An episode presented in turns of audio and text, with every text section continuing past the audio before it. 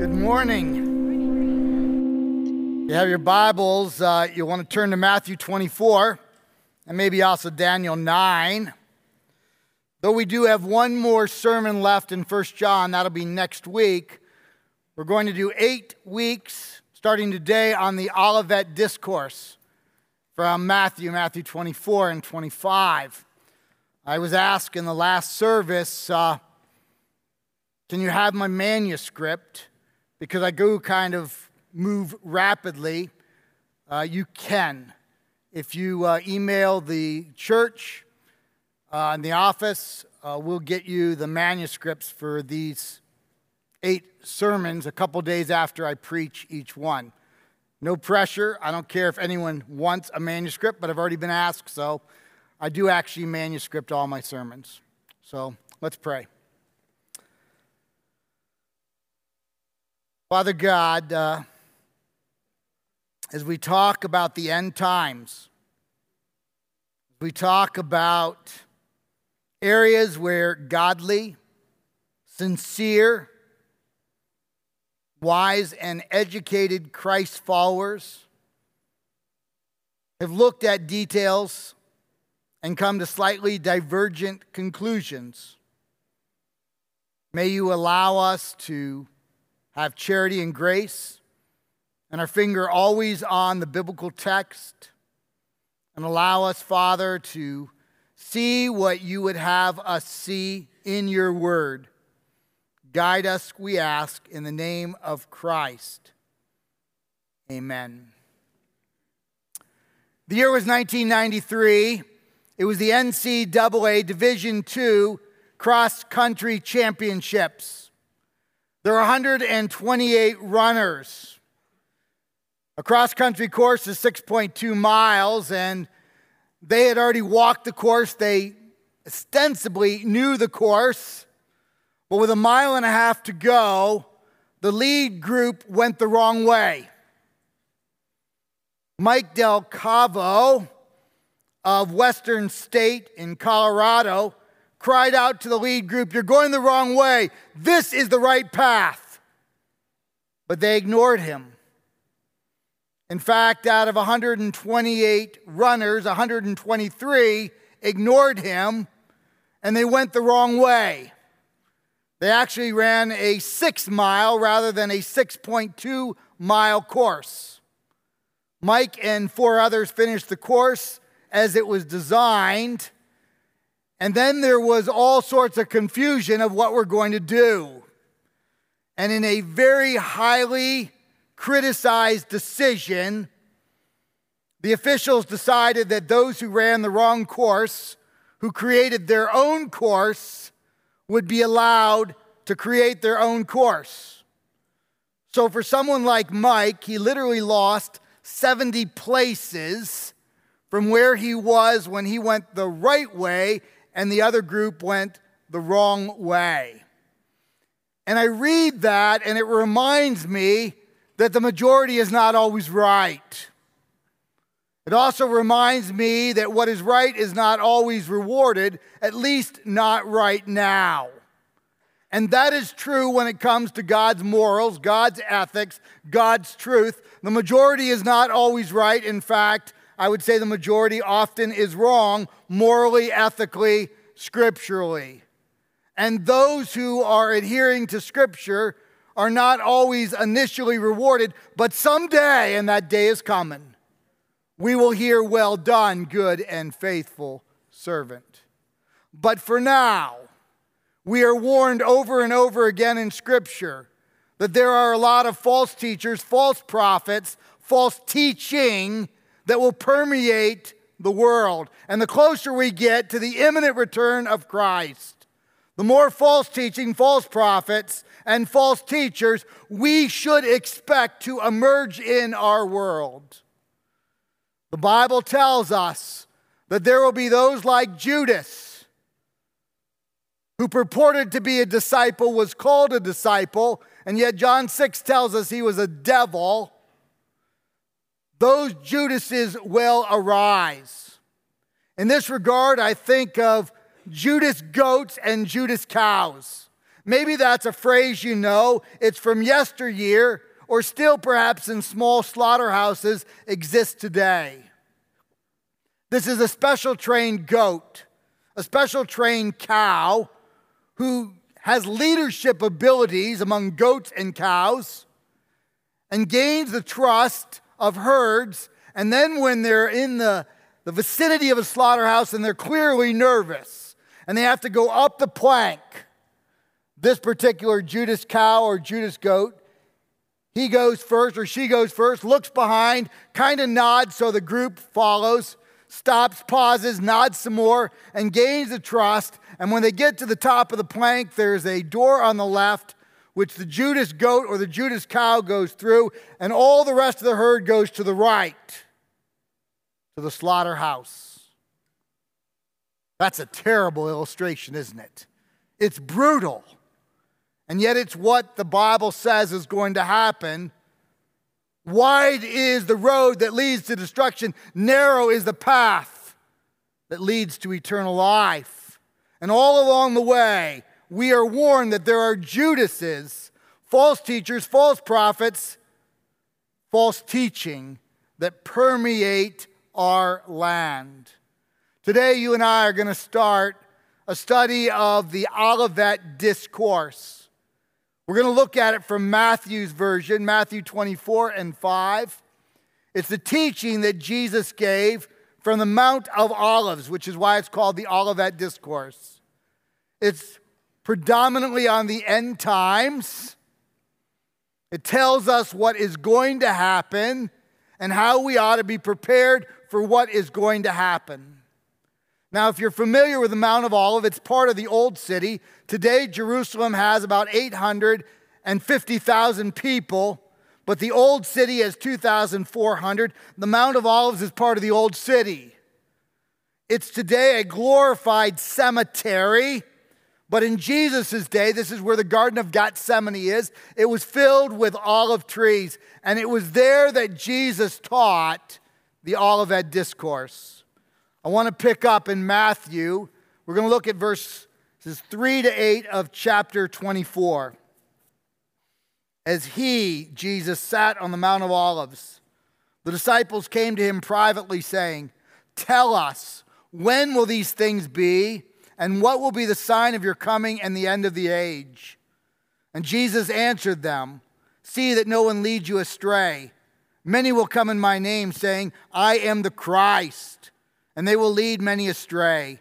And you will hear of wars and rumors of wars. See that you are not alarmed, for this must take place, but the end is not yet. Nation will rise against nation, kingdom against kingdom. There will be famines and earthquakes in various places. All these are the beginning of the birth pangs." When Jesus talks about the end times, he starts out in verse 3, and he talks about this phrase, the end of the age. He actually doesn't define it for us. This is a bit of a challenge, and perhaps it has created a number of interpretations. What is the end of the age? I'm going to go to Daniel to try and define the end of the age, to set the stage for Matthew 24 and 25.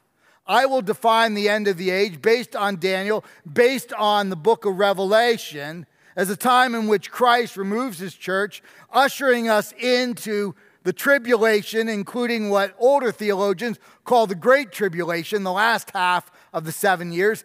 The tribulation is Revelation 6 to 18, where God will pour out 21 judgments, 7 seals, 7 trumpets, and 7 bowls, and it will continue to get worse and worse. Thus, older theologians call the last 3.5 years the Great Tribulation. All call the entire thing the Great Tribulation. It will be a terrible time for those who are on earth. Daniel, I think, sets the stage.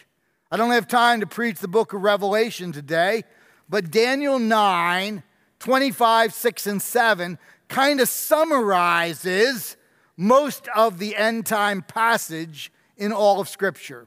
Let's read from Daniel 9, verse 25. "Know therefore and understand that from the going out of the word to restore and build Jerusalem. So we're starting out with a time period in which Jerusalem needs to be built or rebuilt. To the coming of an anointed one, a prince, that's got to be Jesus. There should be 7 weeks. It's a Hebrew phrase, weeks. It probably means year. 7 sevens is 49 years. So it's talking about a period that's 49 years long. Then for 62 weeks, that would be 62 times 7, 434 years. So we have 49 years plus 434 years. It shall be built again. So Jerusalem has to be built a second time with squares and a moat, but in a troubled time. And after the 62 weeks, the last section, that 434 years, an anointed one, Jesus, will be cut off. He's going to be crucified and shall have nothing. And the people of the prince, seems to be a second prince. What does Satan want to do? He wants to imitate the first prince. So the second prince is the Antichrist. It's a human inhabited by Satan himself, for the purpose of being worshipped. And the people of the second prince who is to come shall destroy the city and the sanctuary. So he's going to come and destroy the city of Jerusalem as well as the sanctuary, the temple. Its end shall come with a flood, and to the end there shall be war. Desolations are decreed. And he shall make a strong covenant with many for 1 week. 7 years, he's going to make a strong covenant. We might call this like a United Nations covenant. He's going to purportedly tell people it's for peace, but it's not for peace. It's to lead people into idolatry, into worship of him. And for half of the week, 3.5 years, he will put an end to the sacrifice and offering, which means there has to be another temple, because you can't have sacrifices today. You don't have a temple. And on the wing of abominations shall come the one who makes desolate. He's talking about 2 Thessalonians 2, 3 and 4. The abomination is where he will set up a likeness, a selfie of himself in the rebuilt temple, and demand that people worship him rather than God. That's the ultimate abomination. He will steal the glory of God, or at least attempt to do so, until the decree is ended and it's poured out on the desolator. That is, the Antichrist will eventually end up in the lake of fire. What a text. Let me unpack it a little bit. Verse 25 talks about the rebuilding of the city of Jerusalem. Jerusalem has been destroyed a number of times, but several prominent times. Clearly, this is talking about 605 and 586, when Nebuchadnezzar of Babylon came and destroyed the city. And it remained desolate, right? Until Nehemiah chapter 2. During the Medo-Persian Empire, Nehemiah, who really had not seen where his people are from, Jerusalem, was raised up by God to ask the king to go back to Jerusalem to rebuild the walls, because he's heard that the city walls are destroyed, and that is bringing reproof on the name of God. We know that year. It's 444 BC. We know it from Jewish history. We know it from Medo-Persian history. We know the date. And from that year, there shall be 7 sevens, 49 years, and 62 sevens, 434 years, putting together before the anointed one, Jesus Christ, is glorified and then cut off. Well, a Jewish calendar in those days had 360 days, not 365. So we can multiply 49 years plus 434 years times 360 days, and we can actually arrive at the date in which they cried out, Hosanna, blessed is he who comes in the name of the Lord. And the date happens to be March 30, 33 AD. We can do that from the Bible. And this is the remarkable thing. Those who would say, well, a redactor took Daniel's manuscript, if it was really even written by Daniel, and they fudged these things later. But that doesn't work with the Dead Sea Scrolls, because we have copies of Daniel that are 200 years before the time of Christ. In other words, Daniel predicted 5 centuries before the birth of Christ when Jesus would enter the city, when he would be declared Hosanna, which means save us. And a few days later, they would cry out, crucify us, and the anointed one would be cut off, so that we would have 2 Corinthians 5:21, for our sake, he, the Father, made him, Jesus Christ, who knew no sin, to be sin for us, that through him, through faith in Christ, we might become the righteousness of God. But not only was Jesus cut off, but verse 26 predicted a second destruction of Jerusalem. And that happened when? AD 70, right? You remember from AD 66 to AD 70, Rome, under a series of emperors, we really have 4 emperors in like 4 years, but it's under Vespasian, who they come and destroy Jerusalem. And you remember Vespasian's son is Titus, General Titus, who will become the emperor. And he says to his men, destroy the city, do not destroy the temple on the Temple Mount. But we are told by both Roman history and biblical history that one of Titus's men took a torch and he threw it into the archway of the temple, and there's massive tapestries that caught on fire. Now, you remember the temple is covered with what? Gold, all over the walls and the ceilings. And we have an inferno, and all the gold melts, and it seeps between the stones on the floor of the temple. And when it cools down, Titus's men tear up the floor to get at the gold, a little personal booty. And what did Jesus say in verse 2 of today's text? He says, you see all these, do you not? Truly I say to you, there will not be one stone left that will not be thrown down. And so we have, again, biblical history. We have historical history melding perfectly. They tore up the floor. They destroyed the temple. And Jesus said, not one stone will lie upon another. And that's true because they went after the melted gold. At this point, 69 of 70 of Daniel's weeks are completed. And there seems to be an indefinite hiatus between those first 69 weeks and the 70th. At this point, I believe it's been 2,000 years before Daniel's 70th week. I understand Daniel's 70th week to be the beginning of the birth pangs. I believe it is the removal of the church. The Greek word is parousia. Paul calls it the blessed hope in Titus 2:13. In Latin, we call it the rapture. It's the removal of the church, ushering in Revelation 6 to 18, where God will pour out 21 judgments. We'll look at them in about a month from now. And there will be 7 seals. And 7 trumpets and 7 bowls, and there will be an intensity that will grow throughout those 7 years. Thus, the older theologians call that last 3.5 years the Great Tribulation. I give it the Great Tribulation, all 7 years. This Antichrist is going to be the second prince. He has a lot of names. In Daniel chapter 7, the prophet calls him the little horn.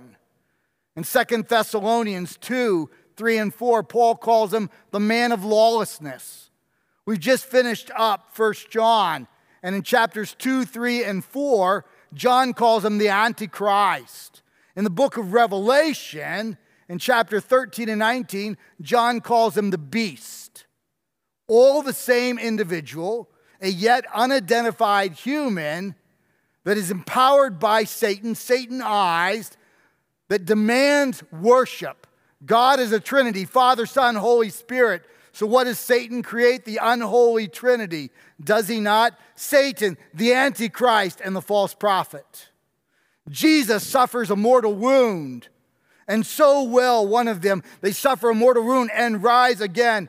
Jesus is worshiped in the temple. What does the Antichrist do? He builds a rebuilt temple and set up an image of himself to be worshiped. He's an imposter. And this is coming. It's coming ahead of us. Now, this is what I want us to hear. I'm going to make a strong case, at least I think it's strong, for a pre-trib, pre-millennial point of view. That's what I hold. But I have great friends, godly friends, wise, scholarly friends who don't hold all the same details that I hold. That's okay. We agree with what is essential. Jesus wins, Jesus returns. Those who have placed their faith in Christ will spend eternity with God in heaven, and those who have not will be suffering an eternity separated from God in a literal eternal hell. So I'm going to make my case, but if you have slightly different details, we can get to heaven. Maybe we'll all find out we're slightly right and slightly wrong. Let me tell you one of the reasons I'm a pre-trib, premillennialist. If you look at the book of Revelation, 22 chapters. The word church is the Greek word ekklesia. John is very familiar with this word. We have 5 books that John wrote. He uses the word a lot. He uses the word 20 times in the book of Revelation. He uses it a lot in the first few chapters. We have the 7 historical churches of Asia. Ekklesia, ekklesia, ekklesia. He uses it at the end of the book in Revelation 22:16. But do you know when John never uses the word ekklesia, the church, not even once? Revelation 6:19. Forgive me, my all-millennial, post-trib, pre-wrath and pre-trib friends. You don't have an explanation for that. But I do. Church is not mentioned in those chapters because the church is not on earth. The Lord has removed the church. Now, they'll push back and say that's an argument of silence, weak argument, Jeff. I think it's strong, but whatever. A second reason I happen to be pre-trib and pre-millennial is that I see no other way to take what I see in Revelation 7, 11, Romans 9 and 11, and Jeremiah 30 and put them together. So what's in those chapters? It's the regrafting of the Jews into the family of God. Romans 9, 10, and 11 tells us the time is coming when an unbelieving nation, an unbelieving people group will come to a saving knowledge. They'll be regrafted into the family of God. They will believe in Christ. Revelation 7 tells us the 12,000 from 12 tribes, 144,000 Jews will come into a saving knowledge of Christ. Revelation 11 tells us how it's going to happen is during the tribulation, God is going to send down 2 witnesses. We'll get to them another lesson.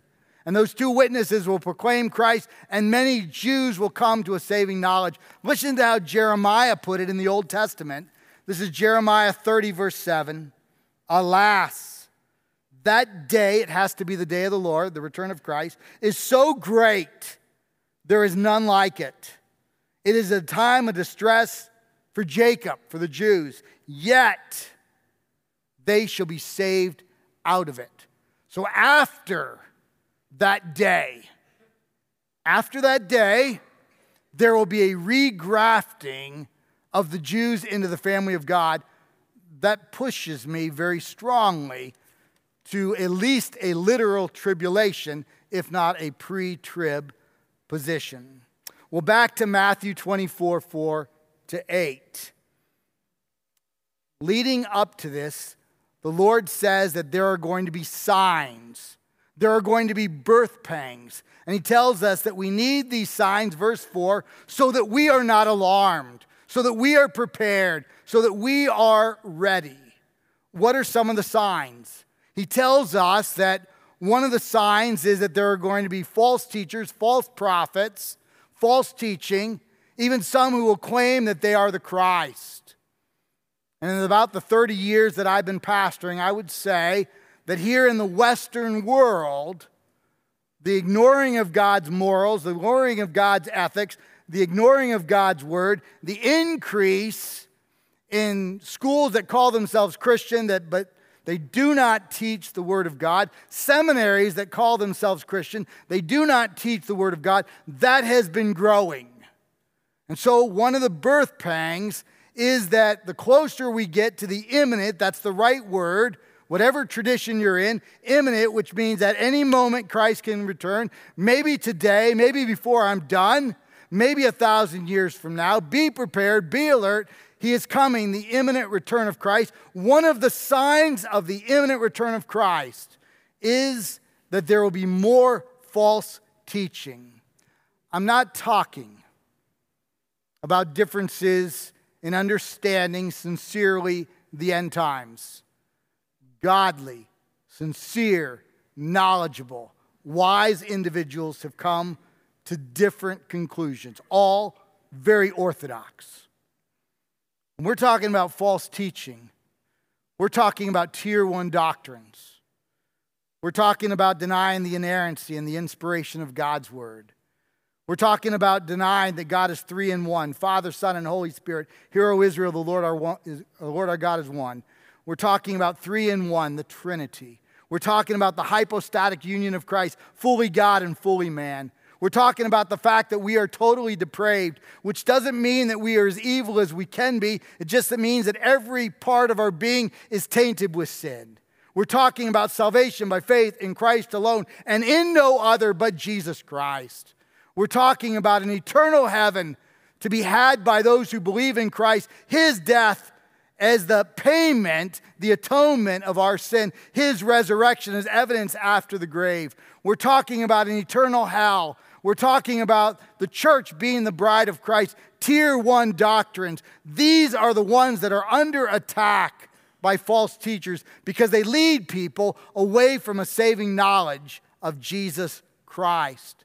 And the closer we get to the imminent return of Christ, the more we should expect false teachers, false prophets, false teachings. In addition to that, verses 6 and 7 says that wars and rumors of wars, we're going to see an uptick, and we're going to see an uptick in famines and earthquakes. Hasn't that been true? We finished the 20th century with more people dying in war than any other century. We have World War I and World War II and the Cold War. And we could mention Korea and Vietnam and many other wars. It was a century of wars, and this has been no different. And then earthquakes. They're increasing.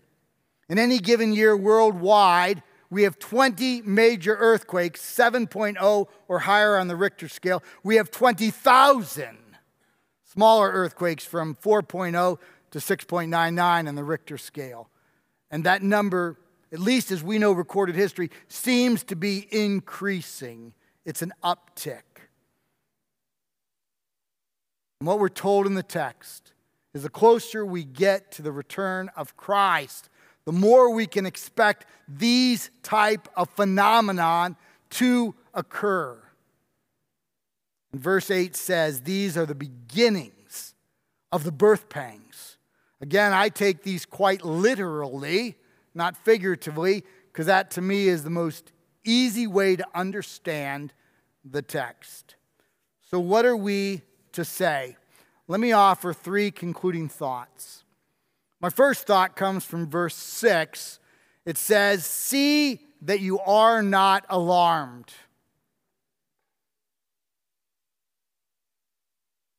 I think in the last 15 to 18 months, we have seen the church more alarmed than any time in my life. We are alarmed on whatever side you're on all these issues. We're alarmed politically. We're alarmed on COVID. We're for masks. We're against masks. We're for the administration. We're against the administration. We're for vaccine. We're against vaccine. And I think the church has not walked through its finest hour. Not just this church, the church. It is estimated that in the next 2 years, 25 to 33% of American pastors are going to resign because this was a terrible 18 months. Highland will have no pastors resign. So, at least not that I know of. So it wasn't as terrible for us as others. But what caused such alarm? I'm not saying we shouldn't be concerned with what happens politically or medically. I'm not saying that. I'm just saying it might be that the church across the world took its eyes off of the Lord and forgot who was on the throne. And no matter what position we take medically, no matter what position we take politically, and we should take positions, absolutely, we still have to remember the Lord is on the throne. And if we went through 15 to 18 months where the church was really at its throat with one another, read Facebook. It was not our finest hour. Again, not talking about Highland necessarily. Worldwide, it was not our finest hour. If we did that over a disease, and the Bible says that we're heading to a period of time where judgments are coming, and it's going to get worse and worse the closer we get to the Lord, how are we going to react? The Bible says, don't be alarmed. Don't be alarmed. We can be politically savvy. We can be medically savvy. We can have our positions, but remember who's on the throne. And if we manage that in 15 to 18 months worldwide, we've got to do better the closer we get to the time of Christ. And that's not picking on one side, that's picking on all of our sides. I think we've got to do a little bit better. Rather than alarmed, point two, we've got to be prepared. That's what the text says. In fact, I'm going to be rather boring the next 8 weeks because I'm going to be constantly saying, be prepared, be alert, be on point, be ready. In fact, I think I've just given you the next 4 sermon titles. I don't know. It's just what the text is going to say over and over again. What does it mean to be on point, to be ready, to be alert for the imminent any moment return of Christ? It means to be found doing the things that Jesus wants us to do. He wants us to be women and men of prayer and of the book and of evangelism and of family and care for the King and his kingdom. And we want to be ready when he returns. So we're told, don't be alarmist. Be prepared, for the King is coming. And finally, I think of 1 Thessalonians 4, 13 and 17. That's the text that says, at the trumpet sound, the dead in Christ shall rise. And then you remember how it ends. Encourage one another with these words. In other words, our eyes ought to be on the fact that the next great event in history is the return of Christ. That's true for my all-millennial friends. That's true for my pre-mill friends. Pre-trib friends. Sorry, you mid and pre-wrath and post. It's not quite the next event for you, but that's okay.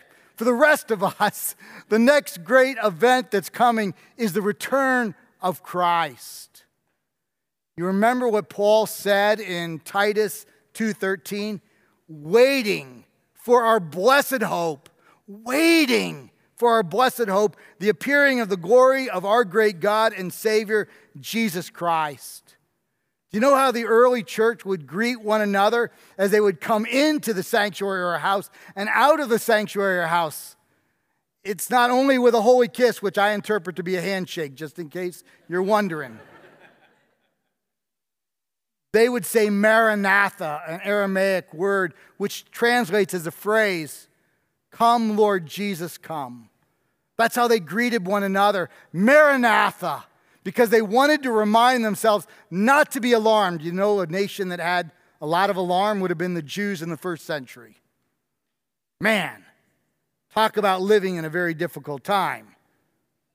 Be a Jew in the 1st century.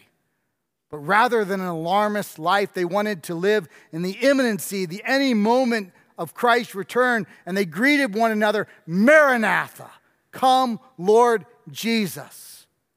come. And that's what the Lord is calling our hearts to be like, to be ready for the return of Christ. Let's pray.